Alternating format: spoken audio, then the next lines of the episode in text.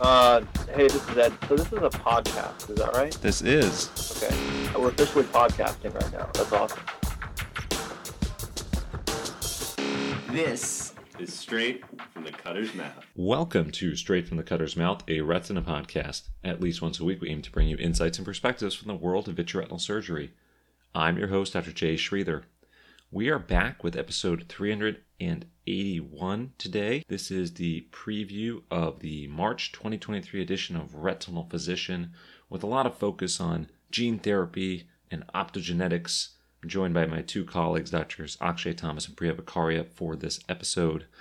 Remember that you can find a link in the episode description to go to the American Academy of Ophthalmology website and claim CME credits. Now, the Academy has been really good to partner with us over the last few years and offer CME credits for prior episodes.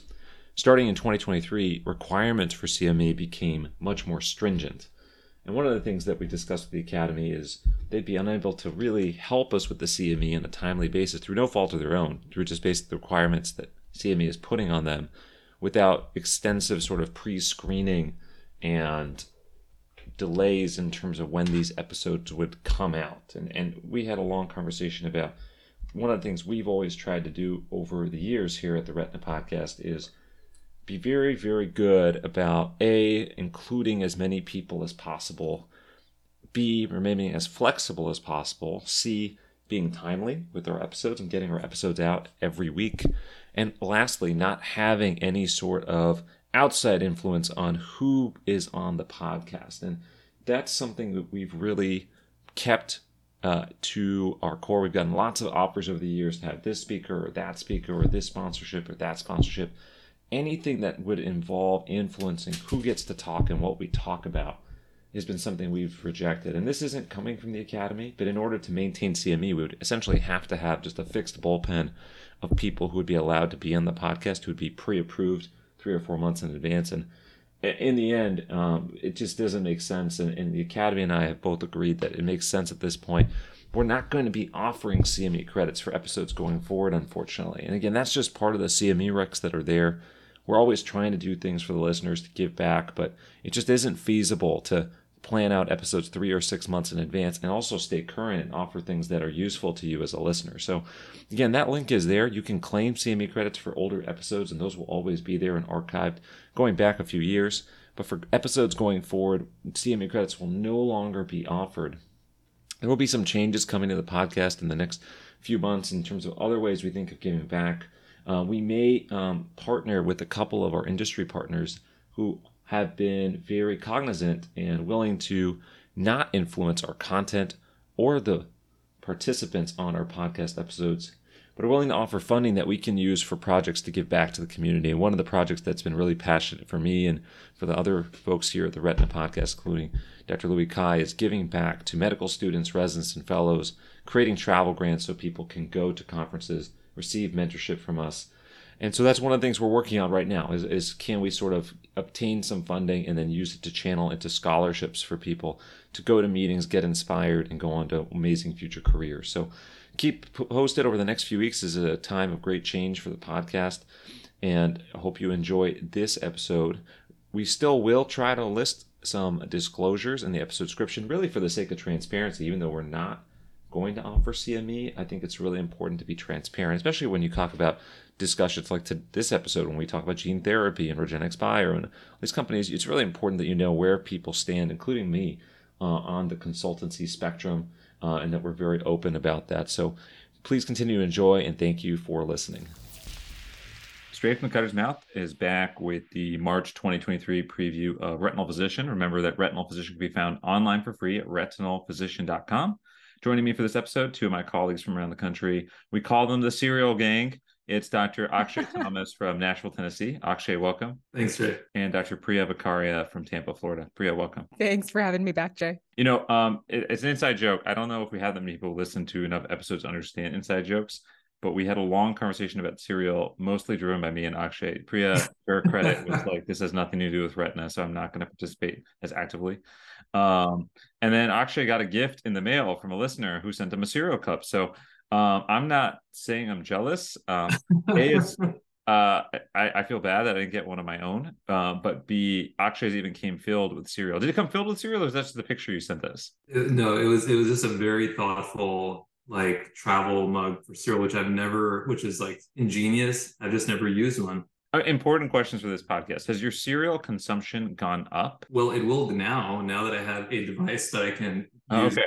The car trip. So, so thank you very much to, to the listener involved. Well, speaking of devices, we're going to jump into this issue of Retinal Physician in a second, but um, we're recording this and it's going to go up just a few weeks after um, Syfovre got approved. Alan Ho came on for like nine minutes. We chatted very briefly about our thoughts. Um, curious about um, what you guys think. Um, Akshay, what do you think your utilization is going to be like the next six to 12 months? Uh, anything you're looking out for? Are you going to be someone who's waiting to see what happens? You know, um, what are your thoughts as it gets approved and uh, and about the label? Um, so yes, I'm I'm definitely going to be waiting. Very similar to other therapeutics that we've had on the market. Gonna do a little bit of a wait and watch. Probably not going to be the earliest of adopters, but I do think I'm going to be spending a little bit more time thinking about um, which patients I may you know want to consider using it for and having the discussion because there might be patients that are just very eager to do something that I just wasn't aware of. So probably start having the discussions, but I'll probably wait um, at least six to 12 months um, so we have some real world data to get a better sense of who might be the right candidates for it. Priya, any, any different thoughts about um, how you're going to use it next year? You know, I agree with Akshay. I think the at the very least a discussion with every patient is warranted. Um, I think, you know, I think I will start using it. I think I'll start using it in anyone who's monocular and has fovea threatening disease in their good eye, um, or if there's someone who has, you know, extensive progression. And I have to say, I am already surprised. I saw a patient today who has pretty significant GA. I don't actually think she has you know any hope to have um, recovery of you know obviously Syfovre won't recover vision but you know, she's already 2200 in both eyes but she is having progression of her central scotoma and I talked to her about Syfovre today and she wants it. And I even tried to talk her out of it because you know I talked to her about the risk of CNV and inflammation and how she's going to have no functional visual change but yet she wants it. And so I think some of these patients are really desperate for anything because they've had nothing at all. And so, you know, I think at least a discussion is warranted and it's really up to the patient at the end of the day to decide if they want it or not. But I agree with Akshay, you know, I don't think this is a therapy I'm going to be injecting in every single GA patient, but I do think it's a, a huge turning point in retina and, and I will use it for the right patients. Yeah, I would agree with both of you. I think that it's a completely different question than when we talked about risk with um, brolucizumab, faricimab, any of these wet AMD or DME drugs, because we had treatment that worked. So it was a little bit of a the threshold to switch to a agent had to be higher. The safety profile had to be really good. I think the burden of proof had to be much higher. I think you start talking about a condition that's blinding um, over time, it becomes a more interesting question. Obviously, we don't want any adverse events that make people go blind faster. That's really would be devastating. And for example, for a patient who's monocular, who's very motivated, it'd be really scary if we had those sorts of adverse events where people would lose vision faster because that'd be suboptimal for sure. Uh, but it thankfully seems like there were no major events in the trials. Again, we're always going to find out. Um, I, I'm similar to both of you. I'm going to dip my toes in the water very gingerly. I have probably, you know, in a practice where I see maybe, I don't know how many GA patients I'll see in a clinic. I don't see that many GA patients per clinic. I think I think I probably see two or three max. Probably one patient out of every two or three clinics is hyper motivated and like on the ball and wants to know when they can get this drug. Um, I just think the psychological part will be interesting no matter how many times we tell people what to expect. I think there's always going to be sort of that hope that it will make them see better. And that will be interesting to see how it plays out over the next six, 12 months. But let's jump right into these articles. Um, so, again, we got three articles to talk about that are all sort of looking towards the future rather than kind of things that are available now. So I'm going to kick things off. The very first article we're going to talk about was an article about gene therapy for dry AMD. Ahsan Rahimi and Austin Knapp from Stanford put this together. And I'll again, I'll summarize. If you want to read the article, you can go find it on retinalphysician.com. But they just talk about gene therapy, the history of gene therapy, and then how could it how does it work you know in terms of a viral vector which we've talked about before in the podcast and they go through i don't know associated viral vectors and how they work. They talk about the delivery methods and the pros and cons of those delivery methods including intravitreal subretinal and suprachoroidal.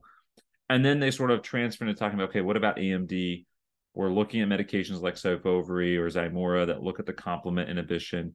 So if you want to link these two together, can you find a gene therapy that simultaneously has a viral vector, but also helps out in terms of either the complement system or modulating um, apoptosis or cell lysis. And so they go through a couple um, of these things. The only two that are really in trial are Hemera and Gyroscope, um, both using an adenovirus associated uh, vector. One of them is uh, Hemera was looking at intravitreal delivery of CD59, Gyroscope looking at increased expression of complement factor 1, CF1 CFI protein, excuse me. Um, so one of them is delivered intravitreal, that's Hemera. One is subretinal using a um, delivery system that is um, given through the suprachoroidal space, also via a subretinal bleb technique using vitrectomy. And then there are other things looking at sort of gene therapy um, in these trials. They talk about the focus and explore trials. And again, all this is very prelim. And I've joked before in the podcast Akshay that we I, I think it's good. We spend a lot of time at meetings and and these articles talking about phase one, phase two data, but it, it really ends up being for if I, I feel the cynicism is you spend three, five, 10, 15 years out as people go through careers of not reacting too positively or negatively any of this data, because who knows? These drugs can live for many years. They can die in a day if the, the trial results aren't what we expect. But maybe just the overall principle, tying into what we just talked about, Syfovre, if this was a single treatment, right? Let's say let's change it from, hey, you need to do injections every 25 to 60 days. Let's say now it's intravitreal injection one time, reduces progression. I think most of us would say, barring side effects, cost profile, okay, that's a no brainer. What about surgery?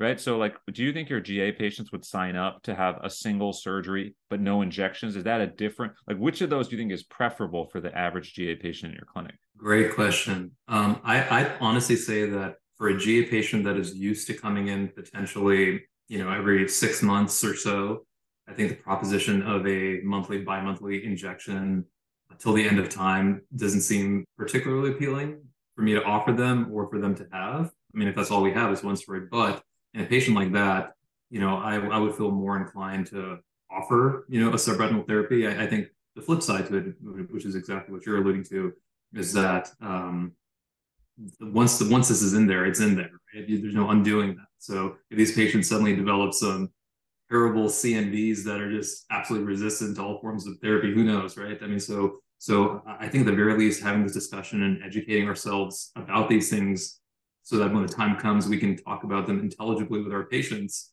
I'm not saying I'm not sure how this works, but apparently it works. Um, is at least certainly very very helpful. Priya, what do you think? Uh, you agree you, you, that you think most of your patients would prefer kind of the office visits and injections over surgery? I mean, yeah, I think that I think not only so I think patients prefer injections over surgery. The thought of having surgery is a little overwhelming to patients. Um, but also, I think retina specialists prefer in office procedures compared to surgery. I think I, I don't know about you guys, but I don't have unlimited OR access. And I mm think that most retina specialists do struggle with that. Um, and if we're talking about tons of GA patients, you know, getting OR access is difficult. And so I think we all also prefer in clinic where it's under our control. Um, but you know, with gene therapy, I, I think that that gene therapy is exciting for potentially one-time treatment either way. That that could potentially give this viral vector and um, decrease the burden of this disease. You know, it's always interesting because I think that we have this exact same conversation for wet AMD with gene therapy and that's for a condition where doing anti-VEGF treatment, whether it's gene therapy injections, in theory, improves the visual outcome. This is assuming, again, maybe one of these, whether it's CD59 or CFI, one of these will improve vision. But assuming they're all they're doing is reducing progression, this is actually asking someone to have surgery without any improvement of vision and just to slow damage. And obviously, different animal because there was no treatment but now there is treatment, and there will probably be another treatment if Iveric gets approved. And so it is going to be sort of an apples to apples comparison.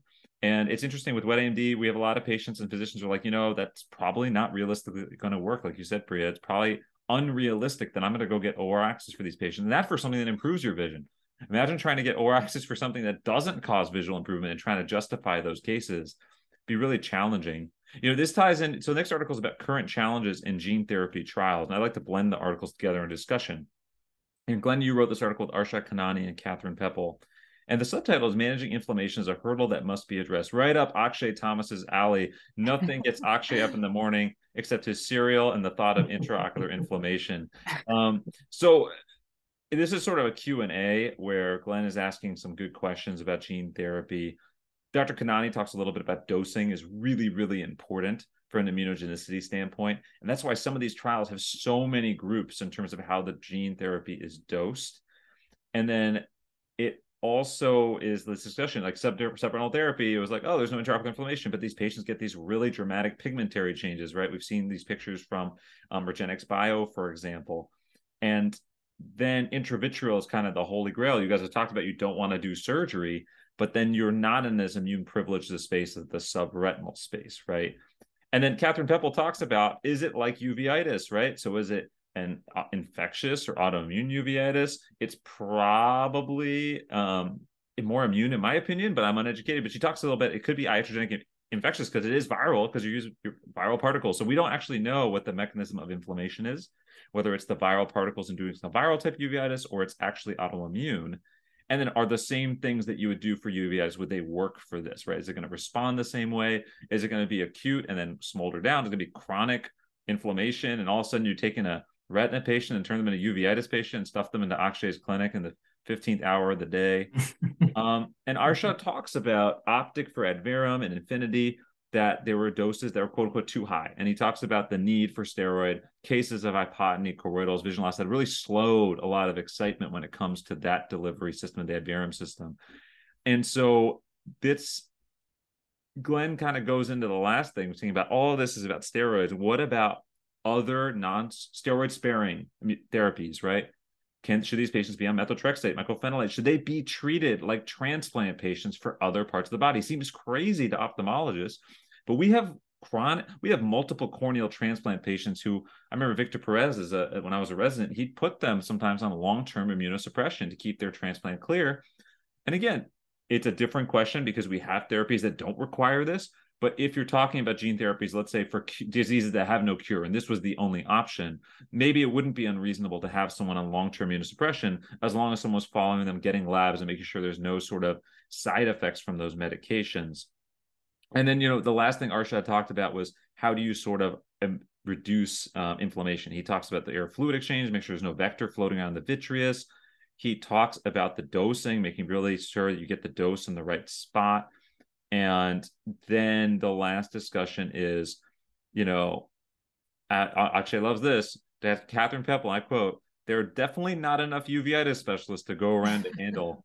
Um, and she was talking about this immune set of response. And then she talks about what I just said. If it's a life threatening disease, we're okay with significant modulation of the immune system to keep someone alive. Again, kidney transplant, heart transplant, lung transplant. This is a little bit different. Obviously, blindness is a big issue, but it goes down, I think, to other options. And then she talks about things even like rituximab, IVIG. You could get even more uh, dramatic in terms of the therapies you go to. So, Akshay, I'm going to let you get first word and then go to Priya, just because you are our resident uveitis specialist. Thank God you are, and it's not Priya. um, I mean, what, what did you think about this? I think it's a really fascinating conversation because I had never thought of this. I had always thought of it as an autoimmune phenomenon, but maybe it is infectious and maybe it mm. won't behave the way we expect it to. And the numbers and trials are going to be always so small. How are you really going to know how to manage these patients? So, as a uveitis specialist, what's your take on do you think that it will ever be acceptable to systemically immunosuppress someone, methotrexate, mycophenolate, adalimumab, for gene therapy. Can you imagine a, a, a, disease condition where this would be true? Yes, yeah, I, I, absolutely can. I think one of the trials, in fact, which is kind of on pause, actually had that built into their protocol, where you had to have either rheumatologist or an ophthalmologist, you know, suppressing a patient simultaneously peri- perioperatively before you deliver this um, subretinal um, gene therapy. So I, I don't think it's far fetched at all. And I'd say that you know, in certainly in the uveitis world, we heavily immunosuppress patients for potentially blinding conditions, you know, all the time. I think the trickier part here is kind of understanding is there a patient-based stratification that you can have like just in all our trials not everyone developed you know vision threatening inflammation right i mean the question is do you put a bunch of old patients on an immunosuppressive medication if they may have just developed um, a little bit of anterior chamber cell right? Just to just so that you're capturing those patients that might have gone on to things like hypotony. Um, so it's it's it's difficult. I think one thing that catherine mentioned in the article which i think is is very important is that this is like a prime type of study for you know for for bench researchers looking in your mouse models of uveitis because you actually know what the trigger for inflammation is. If you were to literally administer this you know gene therapy or what, what have you to your to your mice for example and kind of see how they respond i mean that's very very useful unlike other forms of uveitis where we don't really know what the trigger is here we actually know exactly what the trigger is. So we can actually study what is the amount of treatment or therapy required to kind of halt this inflammation, right? So I don't think it's far fetched at all, but I think one thing I've, I put a plug for this before, and I'll plug it again, is that in all these in all these trials, there definitely has to be better standard standardization of reporting or how we report uveitis in general, right? If you look at some of these trials, they'll say net incidence of uveitis was you know whatever five four percent. Well, well, that's not very helpful, right? Because that's a very very large cluster of conditions with varied, varied um, levels of severity. So I think really kind of using like our typical Sun criteria, et cetera, is really critical in this trial for us to understand the gravity of the situation. What do you think, Priya? I mean, you, uh, do you think? Well, we definitely don't have enough uveitis specialists for this. I again imagine certain conditions where it's totally worth it. It's really tough to imagine really broad spread conditions like diabetic retinopathy, AMD, large numbers of these patients, unless we start actually starts churning out three fellows a year, I don't imagine that most retina specialists are going to start becoming rheumatologists. Although we could work with rheumatologists to take care of these patients. When you read this article, what, you, what are your thoughts in terms of immunogenicity and you know managing these patients? I, as a retina specialist who's going to prescribe, for me, this makes me very leery. Where I'm like, you know what, I don't know if this is the best idea unless again you have a condition where there are absolutely no other options you're going to go blind, especially if you're a kid. I think it makes a big difference, right? You're talking about one of those hereditary degenerations, totally different story. Uh, but I'm, I'm curious, Priya, do you feel similarly or you have other thoughts on this? No, yeah. I mean, I completely agree. I think that when we talk about gene therapy for conditions um, that are treated currently with anti-VEGF therapy, I can't see how this is worth it. You know, I think that immunosuppression has its own challenges. Um, I just can't see myself getting on that getting on board with that. I agree. If if it's something that we don't currently have a therapy for, or the therapy is not currently effective, then then certainly you know if there's some kind of gene therapy that causes uveitis, but we can immunosuppress a patient, perhaps the risk benefit tips towards um, you know doing the gene therapy, but. Uh, you know, ideally, it'd be great to find gene therapy where you don't have to systemically immunosuppress a patient because uh, other than Akshay, I don't think any of us know how to do that. Yeah, I don't know how to do that. Akshay, can you teach all of us? Can you going to run at ASRS? No, but I think I think again the point being kind of understanding the duration of inflammation is so critical, right? Yeah. Because if you say that the period of inflammation is is four weeks, there's really no reason to put someone on a steroid sparing immunosuppressive agent, right? If you hit them hard with just steroids right from the get go, that, that's probably safer and probably more effective than having someone on a low dose of methotrexate. Um, so I think again, really understanding the severity, if there's if there are factors which which um, you know makes them more likely to have inflammation apart other than dose, um, just like you guys mentioned, and also the duration of inflammation. Um, those are all critical in kind of deciding if we need to immunosuppress someone and with what in that case. Yeah, it, the last article is about opto, optogenetics, uh, which is not exactly the same, but again, it sort of ties in this idea. These are all actually you said it before we started recording. These are all really smart people writing these articles, much smarter than me commenting on them, which is usually the case with brilliant work. the critics get the easy part. Um, so, update on optogenetics for advanced retinal degenerations by Joseph Martel and uh, José-Alain Sahel. And so they explain what optogenetics is, right? The idea of taking genetic engineering that changes the cell's behavior uh, to express these photoactive proteins, and you can modulate their activity using light. So, anterior segment surgeons think they're super cool for having light adjustable lenses. We're gonna have light adjustable cells because retina is way way cooler. IOLs, right? So the idea is again that you could um, use the delivery of an optogene to a target cell, and then that makes certain cells light sensitive and then you can activate them, right? So um, they go through this. There's different things on the horizon. Obviously, these are all very early. Different companies, um, they list about seven or eight different targets and the devices you would need it. And the one, a few of them require sort of high intensity light activation um, with these special goggles. Uh, but in the, they talk about in, well, how does this differ from classical gene therapy? This is sort of a mutation independent approach, right? So I, I, would equate this to you have these latent sort of genes that you are activating rather than you are inserting a new sort of protein in. You are um, using something that in situations that may not be gene therapy may not be applicable. And they use the idea of like an end stage of generation. Gene therapy doesn't really work because gene therapy will not replace those cells. On the other hand, optogenetics could work if you can make these cells and photoreceptors, or certain make certain cells become photosensitive, increasing the photosensitivity of the residual cells. Um, so, in terms of current trials, they go through several of these trials. Um, many of these are looking at sort of like, you know, they give a good example, end stage RP. And this is all still very early in terms of human development. But this then goes back to maybe this is a, applicable in situations where gene therapy is not applicable. But the other question is um, is this safer you know from an inflammation standpoint we don't know yet because we haven't applied it um, there still can involve some sort of um, and, and, actually you can clarify too it did seem like it still involves some sort of transfection so you, you still have to do something potentially that could aggravate uveitis, infectious or not otherwise, but we don't know that yet. More business for you, Akshay Thomas. Priya, yeah, Priya. Any any thoughts about? I mean, again, I think this is going to be more for orphan type diseases. I don't imagine this will be as useful for um, regular diseases, but maybe this could be useful for some of these patients who have trauma and have end stage disease and vision loss for years, or patients who um, have only one functioning eye and very limited vision for various reasons. It seems like there could be broad applications of this beyond just a specific degeneration, although that's what trials will look like.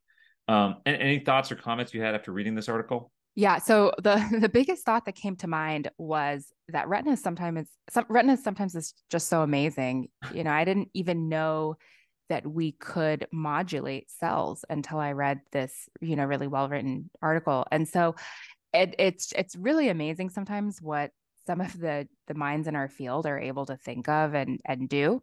Um, I agree with you, Jay. I think this is currently intended more for things like RP and Stargardt's and choroideremia, but you know, certainly, I guess anything can happen. So those patients now that see you with macular scars and ask you if they can see again sometime in the future, I, I mean, I think the answer is who knows. You know, anything is possible these days in retina. Akshay, are you excited to not take uh, care of any systemic uveitis and only iatrogenic uveitis? No, not excited about that.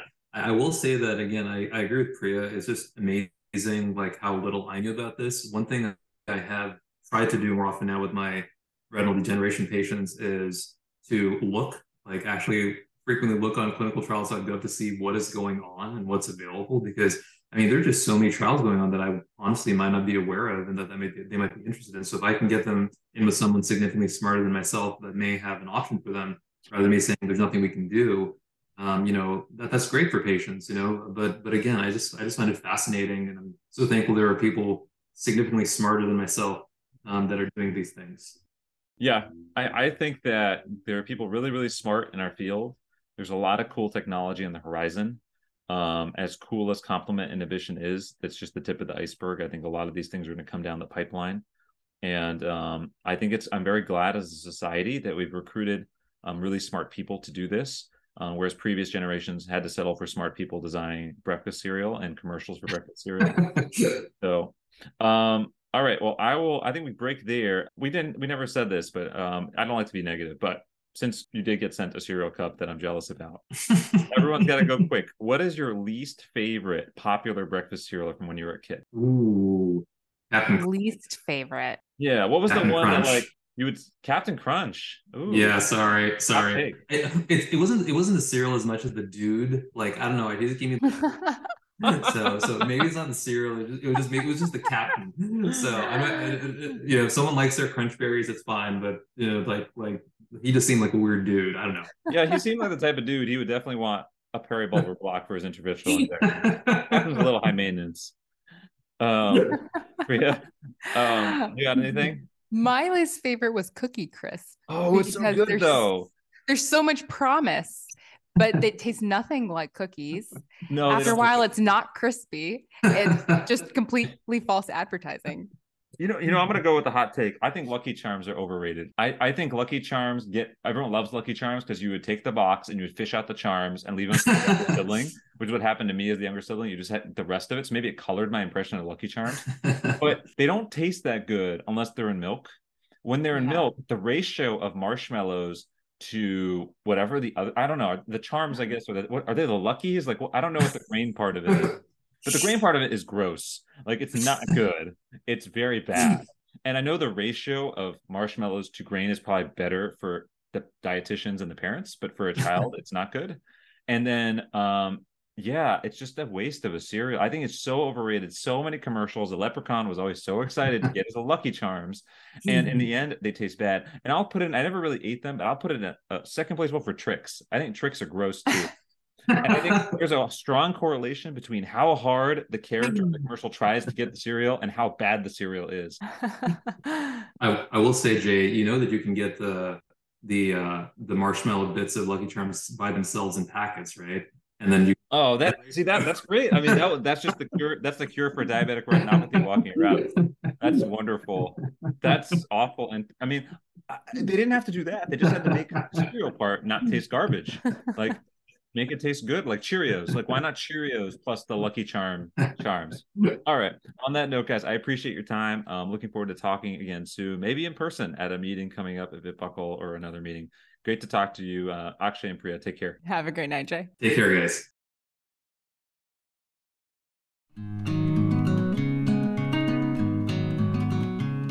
Many thanks to doctors Thomas and Vakharia for joining me for this episode. Listeners, remember you can find all 381 of our episodes on our website, retinapodcast.com. That's R E T I N A podcast.com. They're all there, archived and searchable by category. You can also get updates on the most recent episodes by entering your email address and getting on our mailing list. You can find us in the Apple Podcast or Android Podcast app, and follow us on Twitter at Retina Podcast or on Facebook. Remember, you can always reach out to us with episode ideas. Some of our best episode ideas have come from listeners. And you can reach out by email or by clicking on the contact us link on our website. The email address is retinapodcast at gmail.com. That's R E T I N A podcast at gmail.com. Thanks again to our whole production team that includes doctors Louis Cai, Justin Ma, Angela Chang, Mike Benincasa. Listeners, thank you for what you do on a daily basis. Thank you for the articles you read and publish, for the patients you take care of every day that inspire the conversations here in the podcast. Thank you for listening. This is Jay Sridhar signing off.